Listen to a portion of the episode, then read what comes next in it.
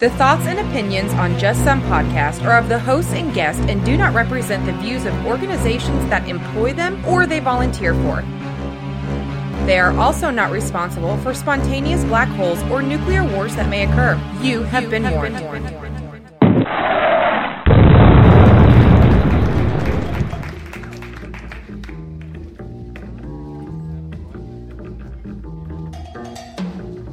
You're listening to Just Some Podcasts, and here's your hosts, Ben and Tom.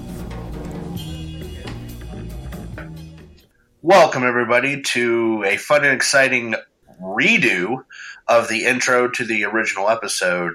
Ben, do you want to give them a quick idea what happened? The last episode, or the last time we attempted to record this episode, went so well that we decided we probably need to re-record a lot of it. So you're going to get the first half of the show as it was in its originality, and then we're going to jump back on during the second half and give you some good information, but we're going to throw some good clips in for you, too. Yeah, you know, the original intent was to show you the effects of alcohol while talking about alcohol. Yeah, and I think we were successful, if that's one way of putting it. So I hope you guys enjoy, and let's get to the episode. Welcome, everybody, to a fun, exciting, and special edition of Just Some Podcasts for Advanced Practitioner. Blah, blah, blah. For Advanced Practitioners, this is Tom. Hey, this is Ben. And we are doing a special edition on alcohol. Yes, we are. And what's so special about it, Tom? Well, we're drinking. We're drinking while we're doing the episode. Yeah, so we thought, you know, Christmas, New Year's, that's times that people drink quite a bit. And so we wanted to talk about the short-term effects, long-term effects of alcohol on your body. We are getting a little intoxicated.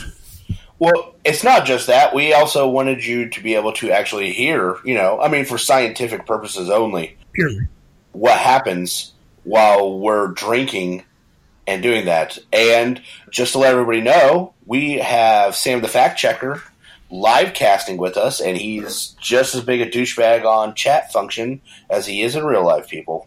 And he said, take a shot every time Tom says, just saying, I would, but I would be dead. I would like to give a big fuck you to both of you guys, and let's move forward. So, Ben, how was your week?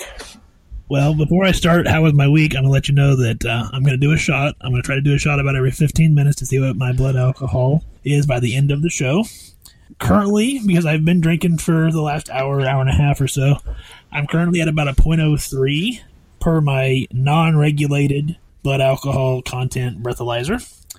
But I'm going to do a shot of some non-sponsored Jack Daniel's Honey Tennessee Whiskey. So I'm going to do that, and I'll tell you how my week was. Well, since we're throwing some shout-outs to non-sponsored alcohols, I will be just doing drinks. I am not doing any shots, but I am doing a variety of different alcohols so people can hear the different effects between Watershed Vodka, which is a Central Ohio local distillery, Bullet Rye Bourbon, and Maker's Mark 46 Special Edition Whiskey. So it is going to be a fantastic time.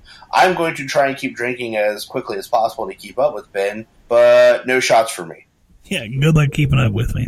But otherwise, you know what? My week was a bit great. I worked a lot, and I'm having some, mental slowness, apparently. We have not had any flu cases here. I think we only had, one flu case, Tom. How about you? No flu cases, but, well, let's just say a lot of people that think they have the flu, but no flu cases. Just, you know, general same working this week, just trying to get through the day, and I got to be honest, I've been really focused on, oh my God, I'm trying to read Sam the Fact Checker and talk. So this is divided attention, which we're going to talk about here in a little while. I'm obviously failing. It's been a decent week for me. I've just been looking forward to having a dedicated purpose to be drinking and getting it done. So there we go.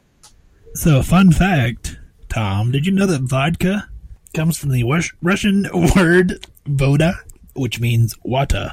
I did not know that, but as a Russian-Polish background, yeah, I think I inherently knew that. I must have known that on the inside. You know, fun fact, only high school girls drink American honey-flavored whiskey. So what are you taking shots of, by the way, Ben? Oh, Tom, I'm going to take shots at you all night now, Bucker. Including not only here, but on social media. Well, you know what's going to be funny is Kyle the engineer's face when he has to edit this whole podcast. So, and you might hear the clinking of ice cubes during the podcast because I'll be drinking continuously. And maybe even me going, hold on, while I go down and get another drink. But I do want to say that we are doing this safely. We are both at home with no intentions of driving anywhere. Don't ever drink and drive. It's not good. We are both in the comfort and safety of our own homes and are drinking relatively safely. Relatively safely being the word, but he is correct. And we'll get into some of the law enforcement aspects of this here in a little while, or at least some of the divided attention tests they use to determine intoxication. But I will say I do not condone, nor does this podcast support anyone drinking and driving. Please be safe. Yes, we are doing this from our home. We are not going anywhere. Ben, since you said social media a little while ago, I think I know what that means. What does that mean, Ben? That means that they can find us on Facebook, Instagram, and Twitter, all at Just Some Podcast. You can find us on the web, www.justsomepodcast.com, or our email. Email us and tell us, hey, you guys shouldn't be drinking. Email us, admin@justsomepodcast.com. Tom, how else can they help the show? Well, I would say the first thing they can do is something I thought about earlier that we haven't been telling people, and maybe they didn't know. Give us a review. Give us a review on Apple. Yes, a good review. Please don't screw with us and give us a one just to fuck with us. But, you know, a good review, an honest review, and leave a remark. That helps out the show. Spread the word on any of the social media sites that Ben just mentioned. Also, and we have got plenty of traffic so far, but we could always use more. Please help us out. Use the affiliate link for Amazon purchases on our website, and that helps give a little money to the show. Not a lot, but enough that hopefully over time we can put that money back into the show and improve our stuff. I don't know. Like, I can't think of the word at this minute. But, you know, it'll help us out to help you out while you're listening to us. And Sam is completely sober. Kyle just got up and left. Kyle's like, you know what? So this episode may just be completely unedited and raw. Who the hell knows what's going to happen the rest of this show? Well, you know, we also have an honorary, this episode only, James the Intelligence Inspector, but he couldn't figure out how to get onto the show nor get here. So big shout out to you, James. Joke's on you, buddy. So go ahead and hit me up sometime, all right? Speaking of James, Tom, do you know why ducks fly over Mississippi upside down? Because there ain't nothing worth shitting on. That would be correct. Boom! Thank you very much from the Peanut Gallery. Now, Ben, yes. Since we're having so much fun, I know you told me earlier. So, God damn, this is going to be a weird episode. All right. Did you tell me earlier that you have a special story to shout out, but you wouldn't tell me what it is? So let's get to the stories we missed this week before I got to get a refill on my drink. So I found a story that you may have missed. This was actually from November 6th, and I'm pulling this off of Live Science. And, Tom, the reason I did not tell you about this story beforehand is because of what we talked about last week. The ICD-10 codes. Oh, okay. I was going to say, because I can barely remember what I did an hour ago. Well, that's the alcohol talking. So, here's the story. Scientists want to use lasers to try to guide some aliens to Earth. What could go possibly wrong with that? So they're wanting to do infrared lasers that are big enough to shine out into space and can be like a beacon for, hey, here we are, and try to contact aliens and allow them to come to us. Well, I'd say the first thing is we're already using lasers to shoot out into space, so if that's a concern, we're already doing that. Well, apparently, farther away from Earth, researchers found that the laser could still be used to broadcast a general kind of, hey, we're here, that would be detectable for 20,000 light years away. But I thought, you know, the reason I didn't want to tell you about this episode or this story is because what ICD-10 code do you want to use? I didn't hear anything. Tom? You probably didn't hear anything because I accidentally muted my mic. You dumbass. And so the moment's over, Ben. But basically what I said was that I was so excited to say I was going to use the ICD-10 code for injury from falling spacecraft, but I completely fucked that up. Like, that's balls. Like, that's done. So, moment ruined. Well, we're going to blame it on the alcohol. Oh, Jesus Christ, Jamie Foxx. Yeah, so people, I hope you are hearing the immediate effects of alcohol intoxication, because Ben is clearly suffering from them. Yeah, I'm not the one who muted my mic, dumbass. Well, I'm just saying, stuff happens, okay? So, Ben, do you have any idea, moving into the episode, because I can feel us already going downhill quickly as it is. Ben, do you know how long that they know for sure that people have been making alcohol? I don't, and while you tell me, it's been about 15 minutes, so I'm going to do another shot. Oh, boy. Okay, well, I'm almost done with my drink, but I will do it in between here. Just to give you guys a little information, a little background on alcohol, that so far scientists have showed so far positively 9,000 years ago, people in China were brewing a wine basically made out of rice, honey, and fruit. So that's the first time that we know for sure alcohol was being made. And then about 7,400 years ago, in the Caucasus Mountains, they started to domesticate. Oh my God, grapes for wine. And then in the 4,000 year range, we started finding beer recipes. And then the 16th century, we have reports from the Spanish conquistadors and people that were dealing with South America and Central America, a type of beer called chicha. I think I'm saying that correctly. Maybe chica, I don't know. But it was only brewed by women. There you go. Girl power. And then the oldest continuously operated brewery was started by Benedictine monks in Germany, and it is still operating today, distilling beer. And fun side fact, did you know that there are certain universities, the most prominent one being Technical University of Munich, surprise Germany, that has a degree in brewing beer science? The whole science of brewing beer. That's kind of cool. It is very cool. Shots up.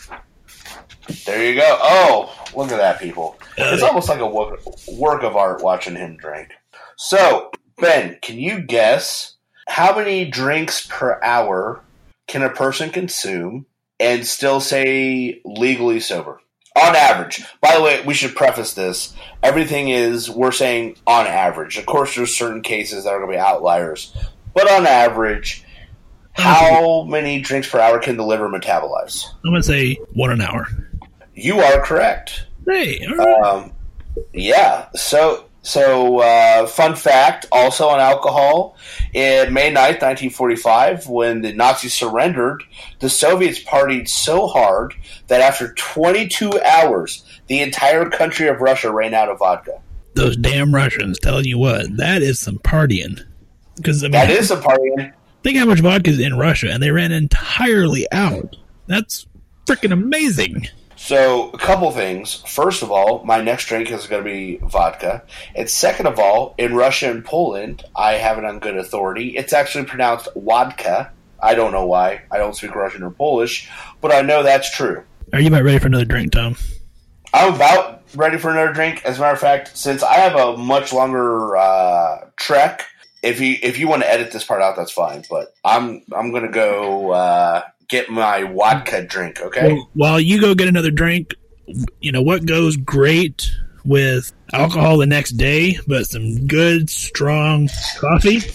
Oh, like, what's your favorite coffee, Ben? Well, Not necessarily my favorite coffee, because I'm not a huge coffee drinker, but Café Bustelo. EKD, why don't you tell us about it? This shit is phenomenal. I went on a sushi run prior to getting to work, while I'm still on my way to work, and I don't know if I should mix sushi and Café Bustelo, but I'm going to give it a shot. Yeah, I'm pretty sure my heart rate's like 122, and I'm sitting still, people. Are your ass cheeks supposed to sweat when you drink this? All of a sudden, I can see amazingly clearer, and I think I smell this traffic light. Phew, damn. This may be what blow feels like. I have a false sense of bravado all of a sudden. I feel like I just drank 4 ounces of I wish a motherfucker would.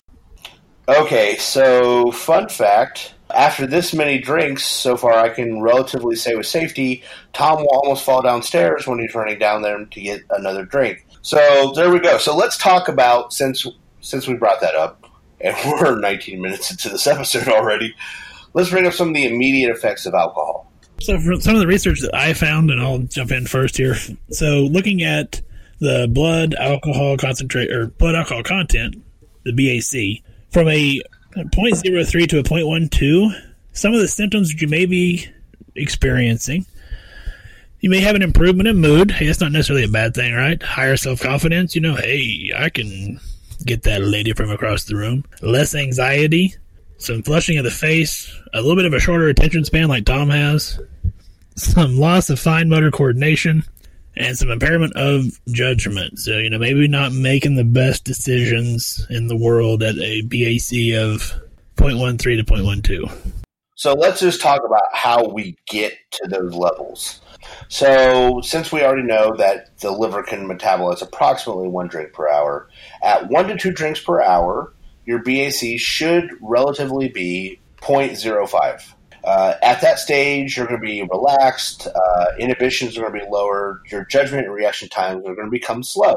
Surprise. At 2 to 4 drinks per hour, you can expect approximately a BAC of 0.08, which is the legal definition of intoxication. At that level, you're going to have slower reaction times, you're going to start to feel clumsy, a decrease in motor skills, slurred speech, and you're going to have exaggerated behaviors and emotions. If you continue drinking from that point forwards, that's when you can start to expect your skin flushing, your dulled perceptions, especially the effects on vision and hearing, sleepiness, dilated pupils, vomiting, vomiting, and shallow, irregular breathing.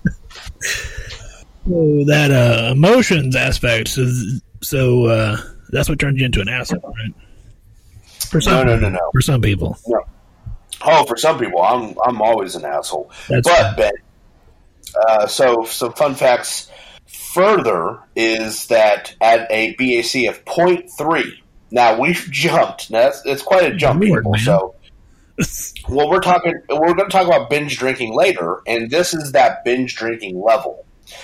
When you get to that 0.3 BAC, you have a risk of choking or falling with injury. At 0.35, it is considered the same level as surgical anesthesia. And at 0.4, risk of death. So at 0.4, they will legally think that there's a possibility you're going to die. But we should preface that with, that is like a binge drink level. Now, if you've pickled your liver really well over the last 30 years by drinking every day, because we've all seen patients in the ER that have crazy freaking ETOH levels. And it's like, how are you even standing? And they're like, I'm ready for some more. So, there's some to that as well. There is. And when I was a police officer, we had a couple drunks that we dealt with in town. And I will be completely honest. Yeah, I'll be completely honest. We dealt with him, and there was a medical issue involved. When the report got sent to the state, his blood alcohol was well above 0.4. The state actually sent us a questionnaire about his death, and we had to convince the state that he was not in fact dead, that he was in fact riding a bicycle at the time of the injury, because they didn't believe us. They were like, no, anybody at 0.4 and above, they're dead. And this guy was not only alive, he was talking to us. So conscious, and yeah. That's part of what we're going to get to here in a little while, is the long-term effects of alcohol on your body, as well as the immediate effects. Fun fact from Sam the Fact Checker, during World War II, bourbon distilleries were converted to produce penicillin, which is also a product of fermentation. I wonder why they needed so much penicillin, Ben. Syphilis. Yeah, probably syphilis.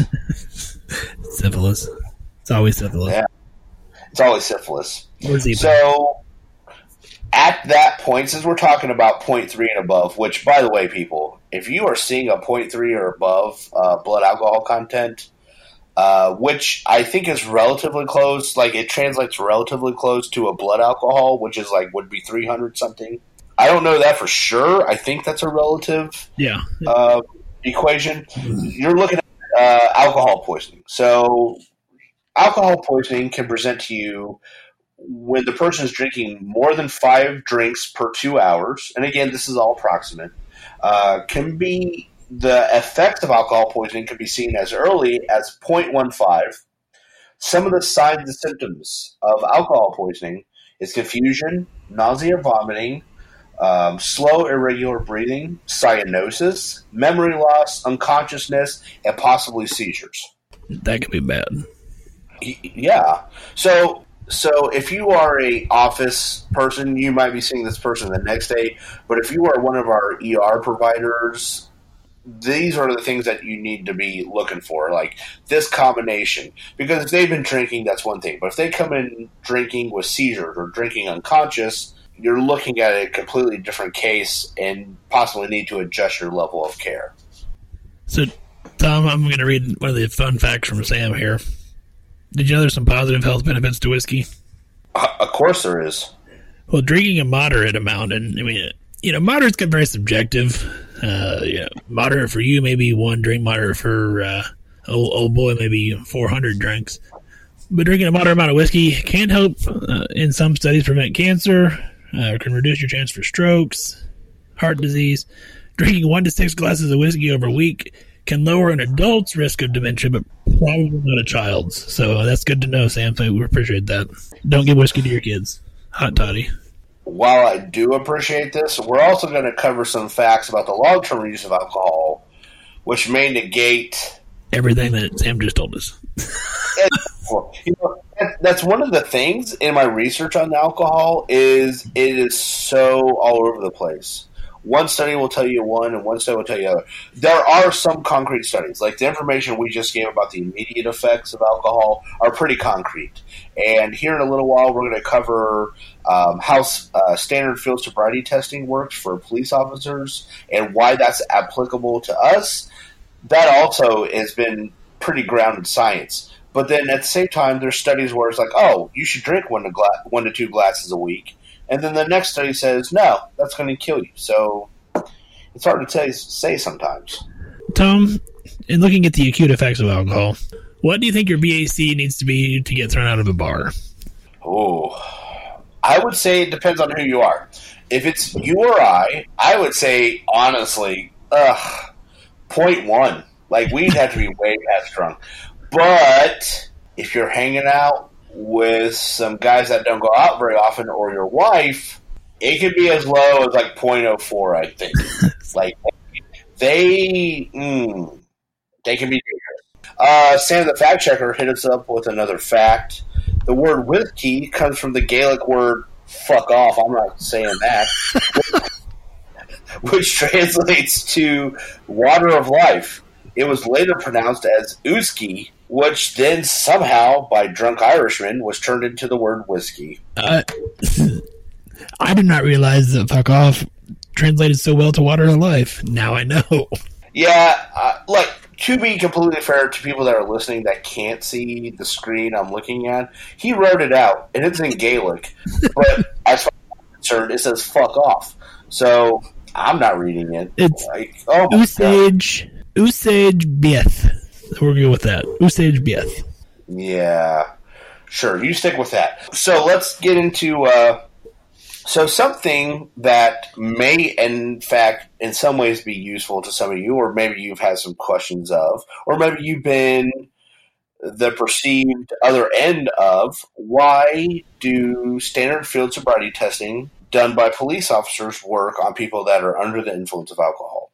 So, first of all, can anybody hear me? I can hear you just fine. I was getting another shot ready. It's been 15 minutes. Oh, okay. Let's do that first. Do your shot. Shot. There you go. This shit's getting edited out, right? Okay. Oh, no. So there you go. We're leaving that shit in. Remember, Kyle left. Oh, yeah. That's good stuff right there. All right. Let's do some field sobriety. Woohoo. Oh, field sobriety testing, which, by the way, I am happy and semi-proud to note that at my class through the police academy, people going through the police academy could no longer drink due to my class. They actually named the rule for no more drinking at the police academy. Like, not on the grounds. You were never allowed to do that. They were not that irresponsible. But, like, on your time off, you could go into town, go out to eat, do whatever. They didn't care as long as someone had a designated driver and they could come back to the academy in a respectful manner. But now you cannot drink alcohol at all at that state academy because of my class. And so it's a little part of me that's proud about that. But one of the cool things, and I'm sure we're not the only one, we actually had live subjects that would drink alcohol, and we could practice standard field sobriety testing on. So it was a pretty interesting thing to do. First of all, if you don't know, or you've never been pulled over, or anything else that comes about that, standard field sobriety testing are the tests that a police officer will administer to you to determine your level of intoxication or impairment. The standard field sobriety testing consists of only 3 tests. Now, we can do more, but the standard 3 tests that are nationally certified are the horizontal gaze nystagmus, the walk and turn, and the one-leg stand. That thing, you move your finger around. So the horizontal gaze nystagmus, and Ben, I'll wait for you to ask me some questions or something here in a minute, but horizontal gaze nystagmus looks for nystagmus before maximum deviation, because we all have nystagmus at maximum deviation. That's like a normal thing. But before maximum deviation is symptomatic of alcohol intoxication. We're also looking for smooth tracking and at what degree or angle you start to have nystagmus. There are other drugs that can cause nystagmus. They're called the DIP drugs, which are depressants, inhalants, or PCP. And then part of the nystagmus test is convergence, and marijuana can cause a lack of convergence. So if you have somebody that's having nystagmus, anytime they move their eyes or lack of smooth pursuit, which is what that would be called, or trouble focusing on you, it may not be alcohol by itself. It may be one of those types of drugs. The next one is the walk and turn, which everybody knows. You take a series of 9 steps, you complete a small turnaround, you go back. The one-leg stand is also similar. There's a standard way of giving that test. So smooth pursuit sounds like a 90s RB group. It's kind of true, though, you know. I think someone agree me. Them and High Five, they were right up there. Thank you, Sam, for the laughter in the background. But those are some things that the officers are looking for that you also, I'm not saying you're going to apply those tests, but what I'm saying is the patient's walking into the ER, if the patient's walking into the ER and they're stumbling or they're having difficulty with balance, or while you're talking to them, they're having trouble focusing on you, that may be a tip as to what's going on. Just a sad fact, unlike the fun fact that Dick Face Sam, the fact checker, is giving us. Oh my God, this is the best episode ever. Yes. 65 death, injuries, or accidents are related to drunk drivers every hour. So more than one a minute in America. That's crazy, really. I mean, legit. Like, not fucking around. That's serious. Yeah. Not fucking around. That is legit. And so when people get mad because they get pulled over, they're at checkpoints, or, you know, officers are doing all this stuff, that's why. I have personally done death notifications for family members that have died during drunk-related accidents.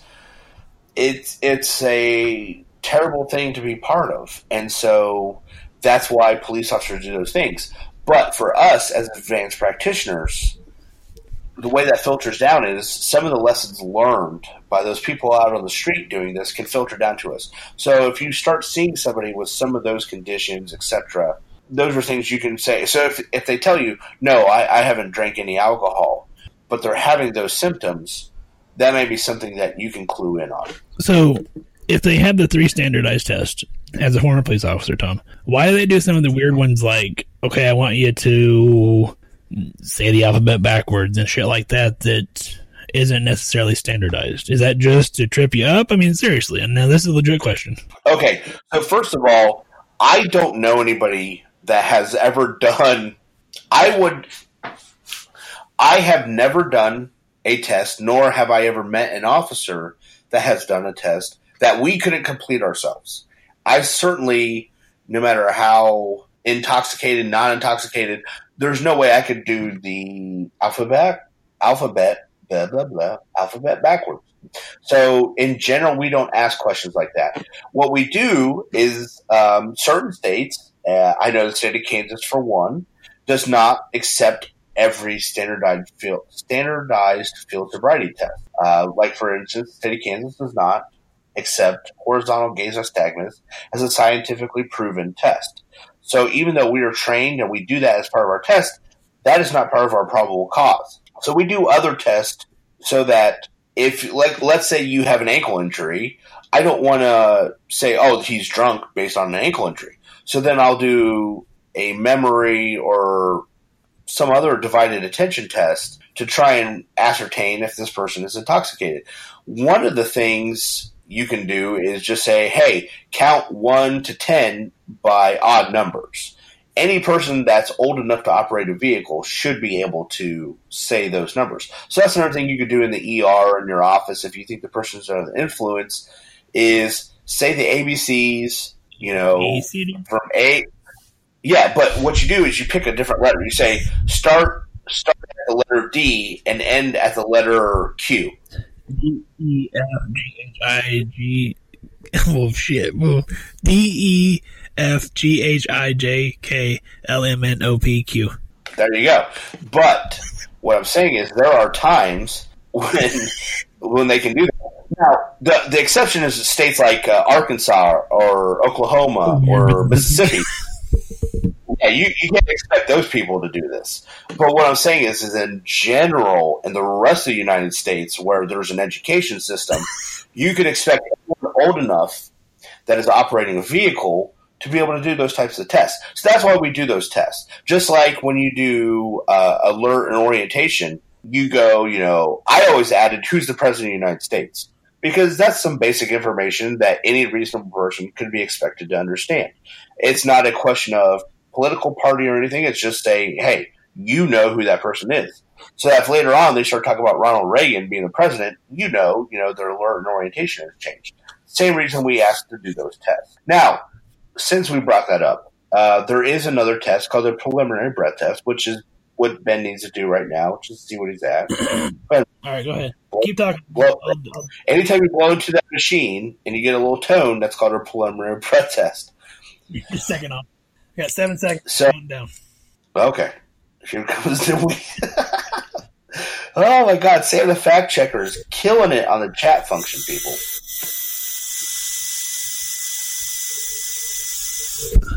I just drank alcohol a little bit ago, but I'm at 0.10.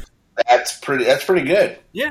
But that's why we do those tests, is so that we can ascertain beyond a reasonable doubt, or I shouldn't say beyond a reasonable doubt, but with probable cause, that this person, it's not just an injury, it's not just that moment in time, you know, it's not like, you know, they're not going to try and say the road is slick and that's why they couldn't do the walk and turn. Like, if you ask them to do the alphabet, which any person beyond the second grade should be able to do, if they fail that, now you have... I can tell you right now, for instance, I did a DUI. The guy had failed all the other tests, but part of my standard regimentation was to ask them to do the alphabet from A to Z without singing it, you know, starting the ABCs. This person was getting their master's degree in, like, biochemistry engineering or some shit like that, and they couldn't do the alphabet. So when we went to DUI court, they didn't have a lot of it. You know, they didn't have a lot. They didn't have a leg to stand on anymore. Indefensible. So that's why we do stuff like that. Well, so those are some things that our advanced practitioners and PAs can use. You know, real time is like, hey, so this is some of the things you're seeing. That's what's going on. Well, before we get into the long-term effects, Tom, let's take another break for our non-sponsored Café Bustelo, and Tracy will tell us all about it. Finally got up enough nerve to try the Café Bustelo. I, too, am having palpitations, but I feel so focused. I went to the elders of the tribal nation, and it has been decided to replace the peace pipe with Café Bustelo after I gave them all a little sip. In our native customs, we have decided to give it a proper name. Suggestions were dark running horse, or he who makes us sweat, or, as previously suggested, wish a motherfucker would. It'll be voted on by the elders after they stop dancing. I have seen all my patients today with at least 1 hour left in the shift. I have completed all 48 charts and refill requests. Café Bustelo. Wish a motherfucker would. Okay, everybody. So this is the second intro that we told you about at the top of the show. To be fair, from this point forwards, this re-recording, Ben and I and Sam the fact checker are all completely stone sober. But I don't know if that's really going to help anything when we start getting into the subject matter. Well, I think we should preface some of that with the fact that neither Tom nor I, for probably 3 to 4 months before we recorded this show this week, have had any drop of alcohol. So it may have hit us a tad harder than normal. Oh, easily. Easily have not drank in quite a while. And yeah, I was apparently very excited to drink a large amount of alcohol. And over the course of the show, it took effect. So what you're going to hear is Ben and I covering the original content as we meant for it to happen. And then Ben's got a little surprise. Oh, yeah. I pulled some of the funny stuff out of it with the help of Kyle. We couldn't leave it all on the cutting room floor. So the good news is I have heard these, thanks to Kyle, but Tom has not had the opportunity yet. So we're going to get some live reaction from Tom as we go, because there's a lot of that Tom doesn't really remember. Yes, Sam the fact checker has already started laughing when we discussed this pre-show about adding in live clips of what I said, apparently under the influence of alcohol. So this is going to be a new episode for me and everyone listening at home. So, Ben, I'm ready when you are. Why don't you jump into Holiday Heart? Obviously, we've already covered the short-term acute effects, and as you'll hear in some of our clips, we will demonstrate that quite well. But why don't you just go ahead and talk about Holiday Heart? Well, I like how you say we covered it, because I don't remember covering it. But I believe you, Ben. Sam, is that true? Did I cover it? Yeah, I'm getting. I think I'm going to get a thumbs up from Sam here in a second that, yes, I have covered it, allegedly. So let's get into it. So one of the main things that we wanted to talk about that you may have to encounter or deal with in this holiday season from Blackout Wednesday through New Year's Eve and maybe a little past that is a condition that's known as holiday heart. Have you heard of that, Ben? Yes, I have. For the second time now. For the second time now. So holiday heart syndrome was a term coined in 1978, and it can be brought about by a combination of different factors. Stress, lack of nutrition because of the poor eating habits that we all seem to have around the holiday season. But most importantly, and the real crux of the problem, is binge drinking. Yes. So some of the causes from holiday heart syndrome the one that we need to be most aware of, or the most important, I should say, is it can cause heart arrhythmias. This is the most common heart arrhythmia is AFib, but SVT is also known to happen with holiday heart syndrome. It can also cause blood in the urine, which, as we talked about in our men's health episode, is something that we all need to be aware about. And that might be one of the later effects that you will see in an office setting post-holiday. And if it is a non-urological related issue and it's related to this binge drinking, it should clear up on its own within a few days. I'm very impressed as I've listened to the entire raw feed of the original episode.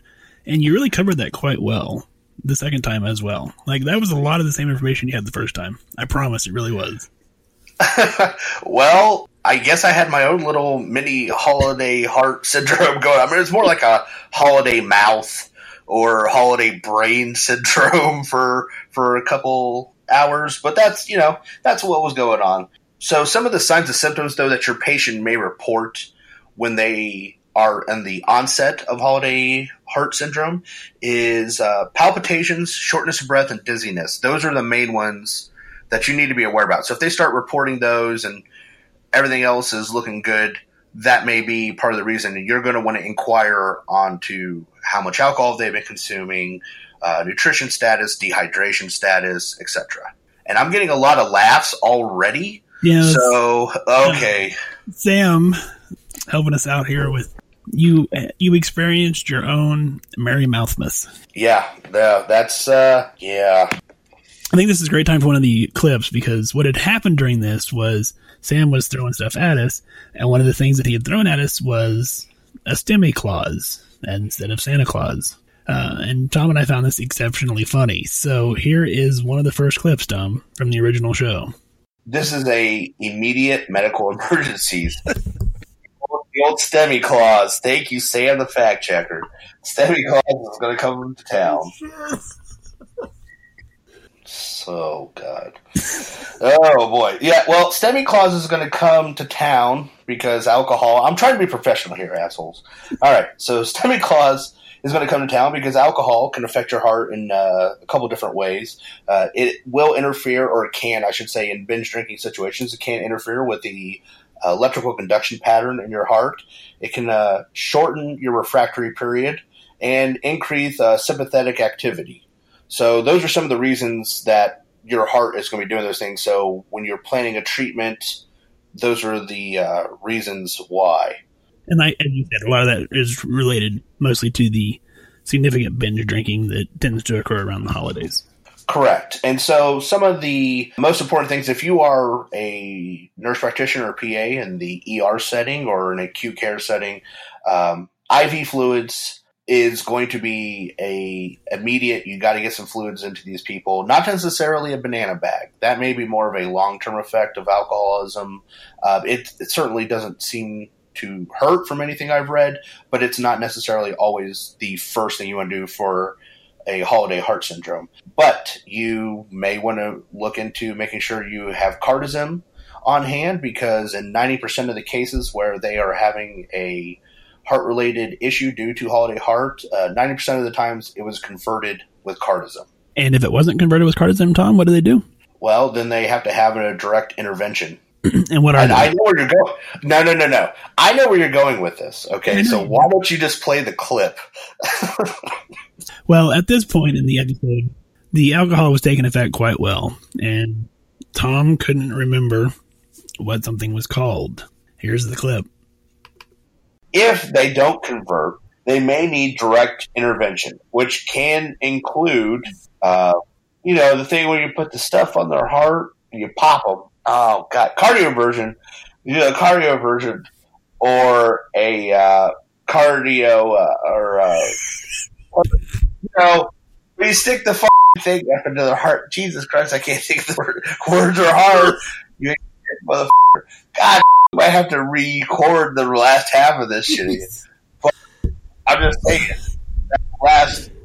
I know what I'm trying to say. I can't think of the word. Cardioversion or what? Cardioversion or we are totally you stick the thing in their crotch and it goes up into their heart. Stent? No, not a stent. Ablation. Jesus Christ. Thank you. Christ almighty. We are leaving that in. Oh. And I would like to point out, Drunk TMFS called that. He called the second half of the show. It's got to get re-recorded here, people. So, yes, he did. So for our cardio-related PAs or NPs, or for anybody that's seeing these patients post-initial care, just realize that if they had an underlying condition prior or the binge drinking had taken effect and we're unable to convert it, that you're going to have to take other means. Let's look at some of the long-term effects of alcohol use. Yeah, so this is also where the, you know, they've been drinking for more than just the holiday. And if you're in the primary care setting, this might be the patient that you are going to be dealing with a lot. And it's going to affect basically every organ system they have. So starting, of course, with the liver. Right. Obviously, with liver, you're going to run some risk for liver deterioration from chronic alcohol use, fatty liver. You can get alcoholic hepatitis, cirrhosis, liver failure, which eventually is going to lead to death, of course. That seems bad. Yeah, eventually. Arthritis, it can cause swelling, joint inflammation in your brain, causes lesions and neurological problems, dementia, strokes, neuropathies. Cancer, pretty much across the board. Liver, pancreas, mouth, pharynx, larynx, esophagus, breast, colorectal. Hold on. Yeah. What word was that? Would you say? I was able to pronounce it this time, which was esophagus. So since we've made fun of Tom several times, why don't we go ahead and play the one clip I do know about that Sam the Fact Checker was so quick to point out to me. Why don't we go ahead and play the esophagus clip? Yeah, I was not immune from the effects of alcohol, so here you go. Brain, it can cause lesions and neurological problems like dementia, stroke, and neuropathy, or acting like Tom. Cancer can increase your risk for liver, pancreas, mouth, pharynx, larynx, esophagus. How about esophagus? Breath. Esophagus. Yeah. Esophagus. Yes. So, as you guys can hear, it's definitely going to impair your ability to communicate with those around you. I think what in all of this, the studying, obviously, I shouldn't say studying, the research, in all the research, clearly the liver and pancreas are two of the bigger things that we all know about. But it's important to remember GI can cause ulcers, chronic heartburn, gastritis, and then it makes them less able to absorb vitamin B12 and thiamine, which those are the times that if you are seeing them in a more chronic state, that a banana bag for an IV fluid would be more appropriate. But remember, if you got a guy or a girl coming in and they're just like constantly talking about the upset stomach and everything, maybe it's time to ask that patient about how much alcohol are they using or how often or what amount, because that is one of the chronic signs of alcohol use. Also going to look for some of your muscle wasting, decreased ability to build muscles, compromised nerve function, impair your balance, memory, can cause depression, anxiety, irritability, insomnia, can cause epilepsy and even trigger seizures. I can't even talk tonight. Seizures, even in individuals with no history of epilepsy.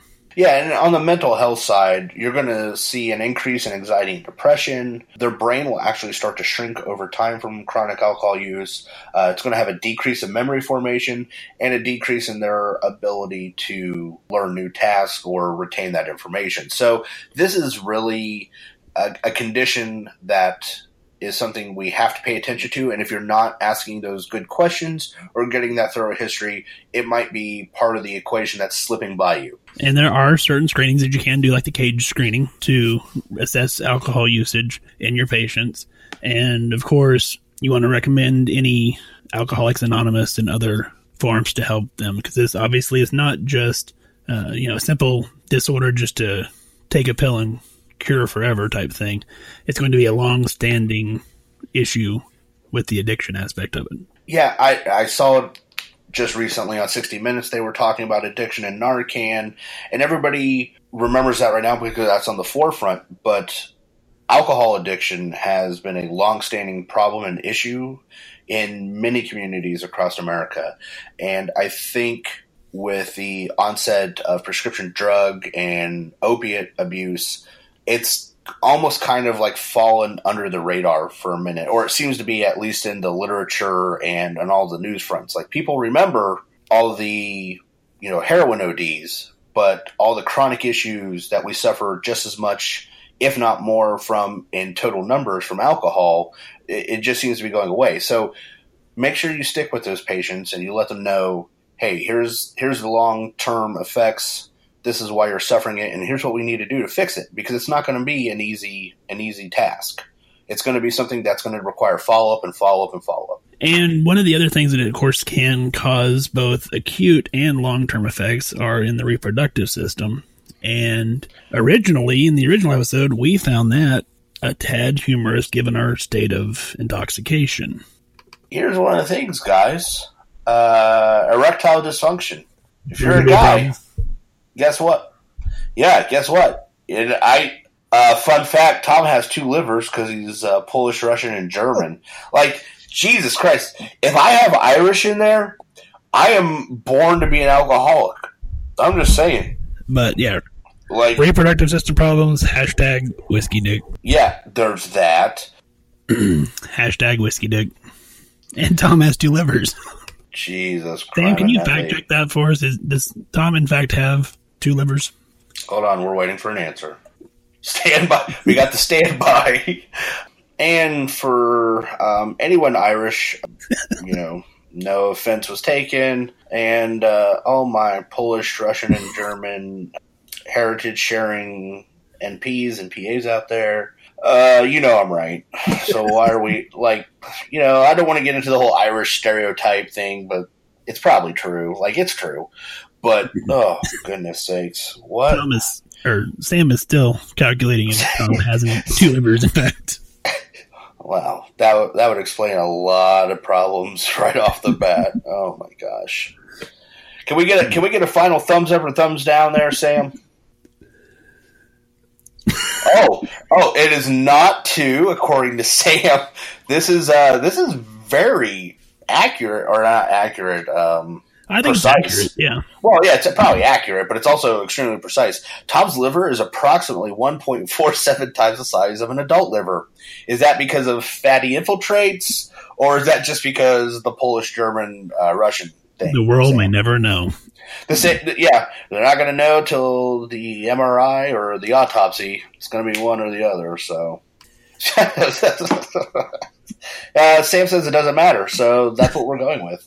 Either way, people. Yeah. Well, two livers or not, or 1.47 livers or not, you could see and hear quite clearly that one night of a couple drinks is turning normally people. Jesus Christ, I can't even talk right now. Normally competent, you know what? People into bumbling idiots. Yeah. I was trying to think of an eloquent way to put that, but there just isn't. Speaking of bumbling idiots, we could get through the alcohol episode without a Tom rant. And as we mentioned, with the cancer risk for long-term alcohol use, it does affect breast. Tom took this a little hard, and then we kind of got off topic a little bit. But, you know, it was the alcohol. Increase your risk of cancer to your mouth, esophagus, there's a word, throat, bowel, liver, and breast cancer. Jesus Christ, it affects titties? Yeah. God, man. Way. Yeah, I mean, sausages? Exactly, Sam, the fact checker. I mean, there's nothing I love more than boobs. And hurting boobs? Like, we got to do something about this. Like, ASAP. All right? I mean, seriously. Who doesn't love boobs? Oh, God, not boobies. I mean... Oh. You sound like you have weird science. What? Weird science? You sound like you have weird science. You're like, boobies. I love boobies. Oh, my God. Weird Science is one of the best movies ever. I watched that movie 1,000 times. It's not Top Gun. Top Gun is basically the basis of my life decision. You know what? F*** you, Sam. I am not Chet. All right? Oh, my God. You call me Chet? She turns that motherfucker to a toe, motherfucker. Oh, you can't call me Chet. Oh, this is terrible. Terrible. This is terrible. You can't call me Chet, Sam. Welcome to our last episode of Just Some Podcasts. No, seriously. I mean, first of all, who didn't want to bang Kelly LeBrock back in the day? All right, because like when other little boys were like, "Oh, girls are gross," I'm like, "Mm-mm, not me." I thought they were hotties. Second of all, no, you can't say post-toed Chet. Okay, when you say Chet, everyone knows what you're talking about, Sam. This is bullshit.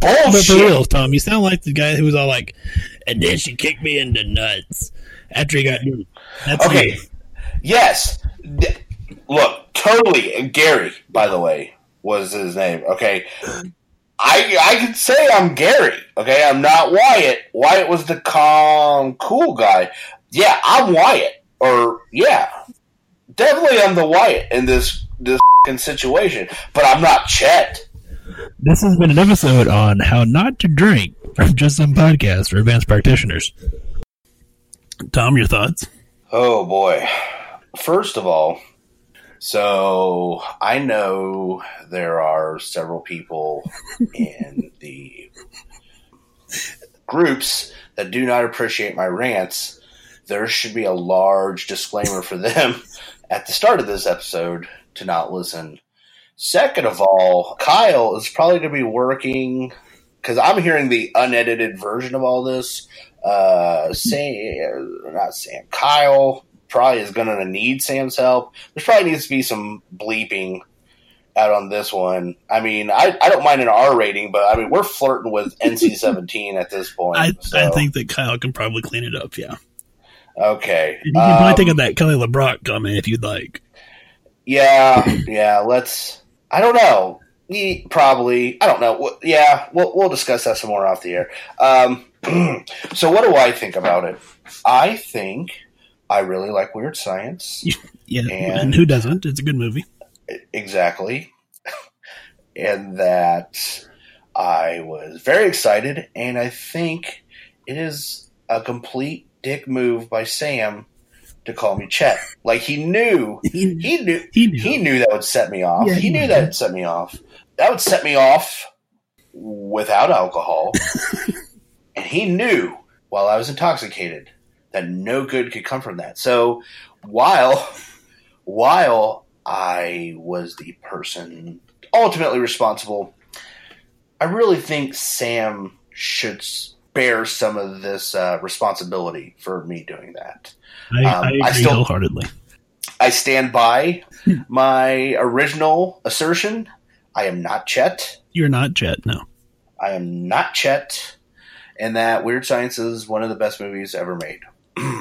Now, there's one more clip, and this is more the story that I told, and you compared me to a famous singer at the end of it, and we'll see if you have any recollection of this. I can tell by your face you don't. Fun fact about Kelly Cathers, Tom. When I was a tech, so we're talking years ago, I was going to put in a Foley catheter on a drunk man who was passed out. Did you know that if you do not insert the Foley completely and you attempt to inflate the balloon while it's still in the urethra, you will bring a drunk man to consciousness quickly? I can only imagine the situation. I didn't get it fully into the bladder. I started to inflate the balloon. He went, ah! I deflated and he went back to sleep. I continued to insert the catheter into the bladder. We did great. Fun fact, yeah. For a minute, I thought I was listening to a Prince record. You were. Yeah. Okay, well, I don't care who knows. Prince is one of my all-time favorite recording artists. No, I wasn't making fun of that by any means. it was, you know, a good story, and I wanted to make sure that it was in there because that did happen one time, and I kind of feel bad. No, and I get that, but there's a difference between doing something because it's an honest mistake and doing something malicious, and I don't believe for one second that was the case. However, it is a helpful hint to anybody listening that is not yet a nurse practitioner. I know we have some of those. If you are still a staff nurse or tech and you're listening to the show, please make sure the Foley catheter is fully inserted before inflating the balloon. And Sam, I would like to say that unlike the 90s R&B group Smooth Pursuit, I was not auto-tuned. Wow, I would have went with T-Pain on that one, but I mean, you went all the way back to Smooth Pursuit? Well, it's in the first half of the episode. Oh, it is? Yeah. Oh, man. Oh, wow. Oh, gosh. This has been something. This is why you don't drink to excess. So for this episode, when we started, I was at a 0.03. By the time we finished, I had done a shot about every 15 minutes. After editing, it had been about every 8 minutes because we cut a bunch of shit out of it. I ended up blowing a 0.11 on the breathalyzer when we finished. Wow. I didn't have access to a breathalyzer. I'm not sure what I would have registered at, but I feel confident I would have been competitive. I believe you would have been too, yeah. Just saying. So we did try to do the social media at the end of it, and you know, normally we try to plug that at the beginning and the end. For this episode, I'm not going to redo the social media. I'm going to let you listen to it in all its glory, how we recorded it the drunk first time. Or maybe it was the best episode ever. Hell, I don't know. Social media, Facebook, Instagram, Twitter. Don't judge me. Oh, I'm judging. The podcast formerly Just Some Podcasts. Okay. Facebook, Instagram, Twitter, all out Just Some Podcasts. You can find us on the web, www.justsomepodcast.com. Or you can email us and tell us, hey, don't do any more drunk episodes, please. admin@justsomepodcast.com. Not quite as good as the first time. No, but it had its own charm. That the giggling and everything was, yeah. Oh, gosh. Well, you can't say we weren't having a good time. And we were responsible. Again, I would like to point out that we did this all from the safety of our own homes. And nobody was out driving, and nobody had to operate any equipment after this. We do not condone in any way, shape, or form any sort of drunk driving or driving under the influence of any substances. Absolutely no. Like Tom said, we were at home, went nowhere. Matter of fact, I went to bed a short time later because I was buzzing a little bit. So, you know, we don't want to poke fun of alcohol at all, but we did want to show you some of the effects of it. You know, it was a scientific experiment gone wrong. Sometimes that happens. We were able to recover from it and make a really good episode, but we wanted to include some of the funnier parts that happened the first time. At the end of the episode, as we're wrapping this one up now, I was trying to wrap it up. Tom was not done having fun. He wanted to continue. So, Tom, here's your last little clip. I'm going to call this one Say Goodbye, Tom. Tom, say goodbye. Hey, we're going ballistic, man! Say bye, Tom. Tom, say bye. Are we going to play Xbox? Probably. Later? Say bye. Okay, So, this is Tom, and for you people, I got intoxicated. Yeah, you did. We did it for science. This has been For Science. This is a great week. Enjoy this episode. All right, bye-bye. Well, clearly, I was having a good time. Then. We were having a good time. And I would like to point... Oh, my gosh. And I would like to point out to the... Well, down to 7 listeners we're going to have left after this show that there is a lot of banter like that back and forth during the show that is edited out. So I probably would have thrown out something like the Xbox, not normally, but under the assumption that Kyle and Ben were going to edit that out in post. We can still edit it out, but it was just... No. Just... We did the show, and like you said, while alcohol itself, and I guess maybe we should point that out, the effects of alcohol is something we deal with every day, and both in the ER and the office setting, but we wanted people to, you know, it's one thing to get drunk, it's another thing to have to listen to other people that are drunk, so maybe this is a learning time and situation for all of us, including myself, apparently. No, we did not play Xbox, Sam. Yeah. By the way, I would like to point that out. We did not, in fact, play any Xbox after that. I was just trying to get you to get off the air. Well, it worked. I'm just saying. Do you want to give your gamer tag out to anybody who might want to add you to their Xbox? No, I don't. Okay. If you do want that, email us admin@justsomepodcasts.com. Yes, please do so. So... I had a blast. Oh, my God. Oof.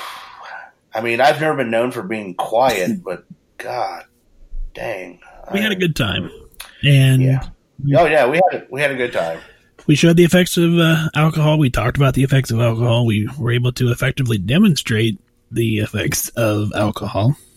So in the acute setting, yes. Yes, in the acute setting. We're not, in fact, going to do this 30 years from now and talk about the long-term effects of that.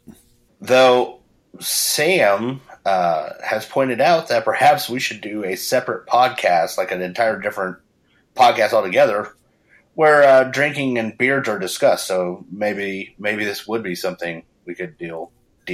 Oh my gosh, do on a regular basis. I will have to send you a clip. I'm not going to play it on the air, but it's one where you had went to get a drink.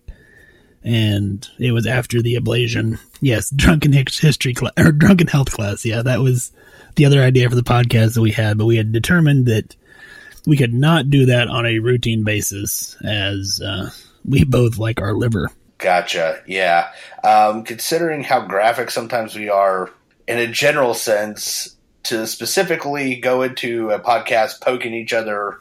Yeah, that's probably going to end up terrible. Well, it's going to be great for us, but it's going to be terrible to listen to. All right, you ready to put a bow on this episode again?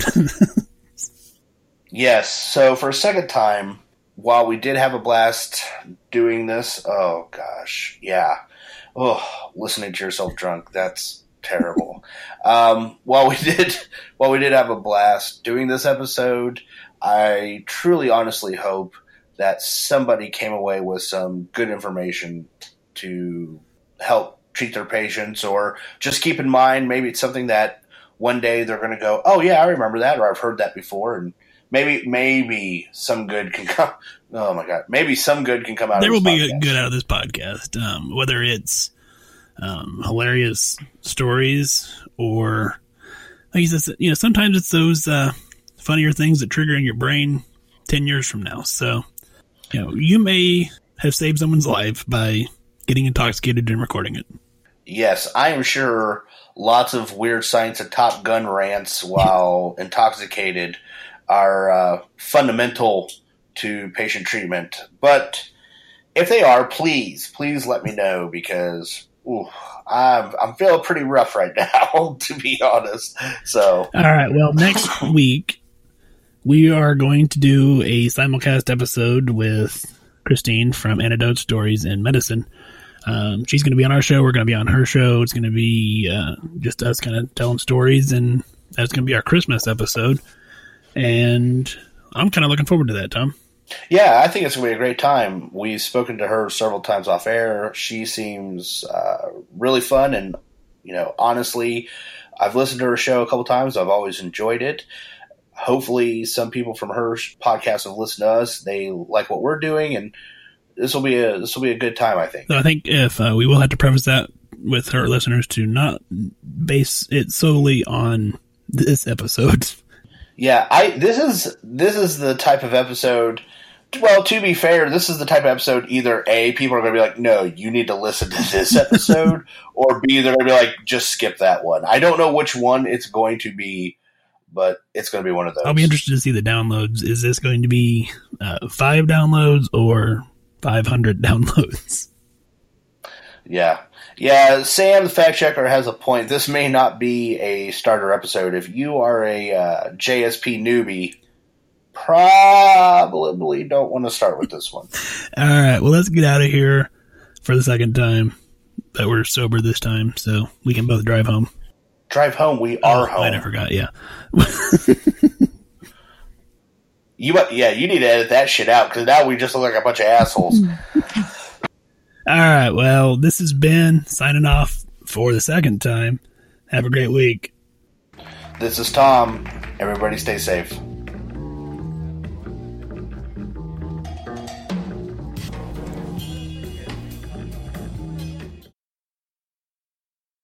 So, I warned you guys about Bustelo. I just had a cup myself not too long ago, and the effects are definitely kicking in. I'm pretty sure that I'm in a first-degree heart block, and that's okay because I like to be first at everything. I'm number one, my mom said. I feel like I can animate my own children's cartoon for my children to enjoy right now from scratch. I can do it. Just give me some number 2 pencils, and I'm at this. I got it. I feel like I could go outside and rotate all the tires on all the cars in this neighborhood. I don't need my glasses. I can see everything. I can see every speck of dirt that my children have left on the ground in my house. I can breathe deeper. I don't need any asthma medication. Forget you, Proventil. I have Bustelo now. I feel like I could get all the charts done. I can do your charting. I can do my charting. And I can take 15 walk-ins. This isn't some Starbucks or some Dunkin' Donuts coffee that's got good ratings and things like that. This is some real back alley Miami Gardens coffee. This is the coffee you drink and don't ask any questions about.